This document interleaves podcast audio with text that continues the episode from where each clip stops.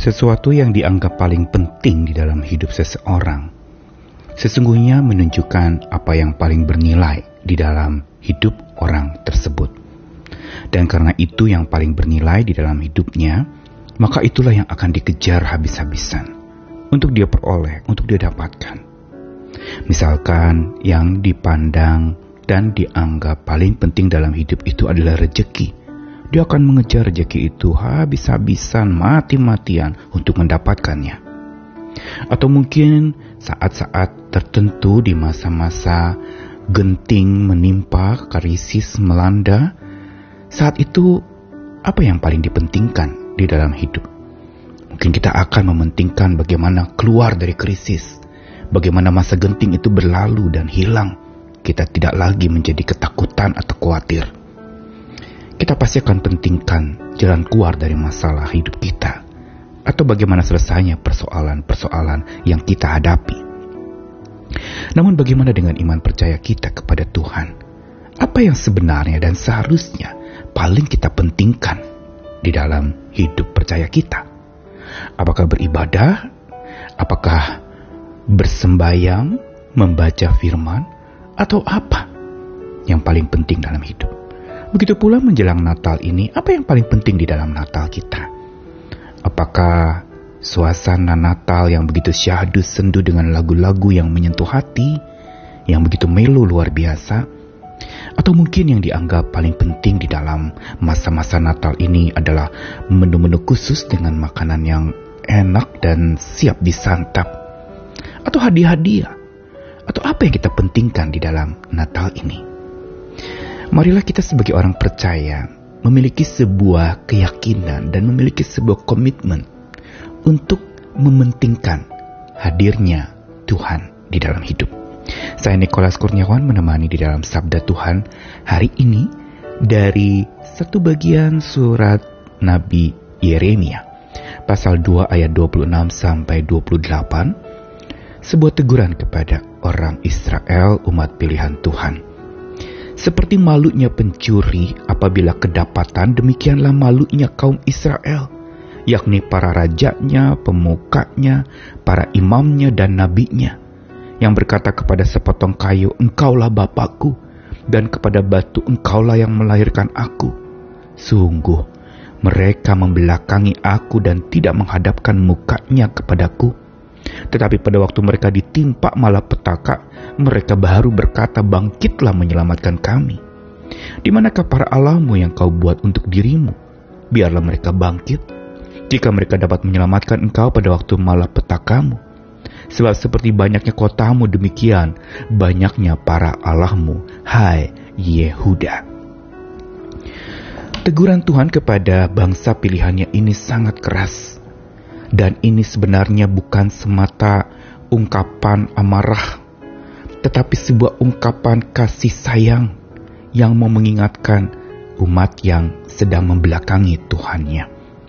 Umat yang tidak mempedulikan kehadirannya.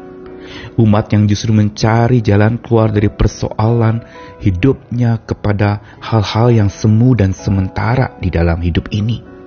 Dikatakan kepada kayu, kepada batu, yang semuanya benar-benar mati Sungguh ada pemberhalaan di situ terjadi.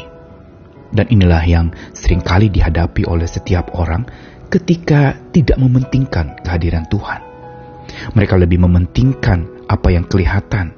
Mereka lebih mementingkan bagaimana sesuatu yang bisa menyelesaikan masalah hidup mereka. Mereka lebih mementingkan bagaimana supaya bisa beres segala persoalan di dalam hidup mereka. Padahal Tuhan sebenarnya sedang berjuang untuk supaya kehadirannya dianggap, kehadirannya itu sungguh dipentingkan, kehadirannya itu justru disambut dengan satu sikap yang benar. Namun bagaimana caranya untuk seseorang percaya bisa mementingkan kehadiran Tuhan? Apa buktinya kalau dia anggap penting kehadiran Tuhan? Di dalam surat Yeremia tadi teguran yang keras itu menjelaskan kepada kita bahwa di saat malapetaka datang, barulah mereka mencari Tuhan, mohon bangkit menyelamatkan mereka. Sehingga lalu kemudian teguran selanjutnya adalah bahwa kenapa mereka mementingkan benda-benda mati tetapi saat kondisi susah baru mereka cari Sang Maha Hidup itu. Ini yang sering kali terjadi bukan di dalam kehidupan kita. Dan untuk itu kita perlu melakukan bersama-sama bagaimana sikap mementingkan hadirat Tuhan. Kita anggap penting kehadiran Tuhan dengan cara yang pertama adalah bahwa kita kerap menghadapnya. Berarti ada sebuah persekutuan yang karib dengannya. Kita selalu punya waktu untuk menghadap dia. Bahkan di setiap saat, kita selalu menghadapnya. Apakah berarti kita harus berdoa terus, pejam mata, lipat tangan, atau baca Alkitab terus setiap hari, setiap saat? Tentu saja bukan itu.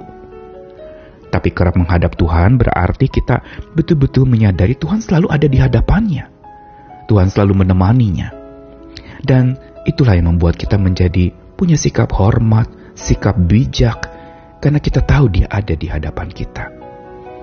Inilah yang membangkitkan kesadaran bahwa hidup selalu di hadapan Tuhan. Kalau kita tahu Tuhan ada di depan kita, bukankah kita akan lebih berhati-hati dengan kata-kata kita, dengan segala pergunjingan kita, dengan segala pikiran kita, bahkan dengan segala perbuatan kita? Orang yang anggap penting kehadiran Tuhan itu bukan saja kerap menghadap Tuhan, tetapi sadar bahwa hidupnya selalu ada di hadapan Tuhan yang sedang memandu dia berjalan di muka dan di depannya.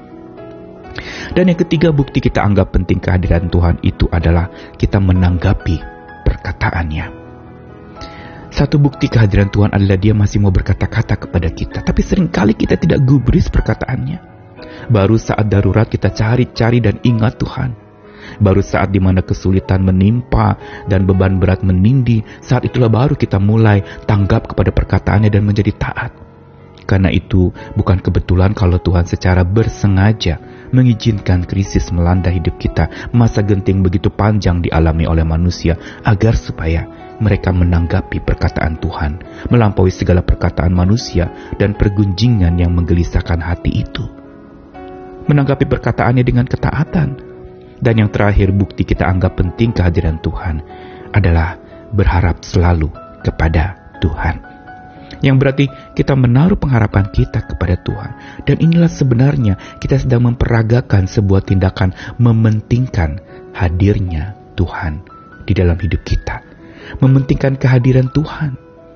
Di masa-masa jelang Natal ini tentu saja kita terus didengungkan di telinga kita tentang Immanuel Allah beserta kita. Tapi pertanyaannya, apakah sungguh itu yang paling penting di dalam Natal kita? Sungguhkah Immanuel itu menjadi begitu penting di dalam segala perayaan-perayaan dan peringatan-peringatan, ibadah-ibadah, dan segala macam ritual-ritual Natal yang dilakukan? Masihkah hadirnya menjadi penting dalam hidup kita? Masihkah hadirnya menjadi penting dalam Natal kita? Mari pertanyakan kepada diri, dan mari kita terus berjuang untuk menganggap penting kehadiran Tuhan dengan kerap menghadap Dia, sadar hidup selalu di hadapannya, dan tanggapi perkataannya sambil berharap selalu kepadanya. Selamat mementingkan hadirnya, engkau justru sangat penting di matanya, karena itu bagian kita adalah mementingkan hadirnya. Sepanjang hidup kita, diberikan kepada kita damai, tentram, dan kelegaan. Dia hadir untuk kita. Dia mengasihi kita. Dia pentingkan kita karenanya dia datang menghampiri kita. Amin.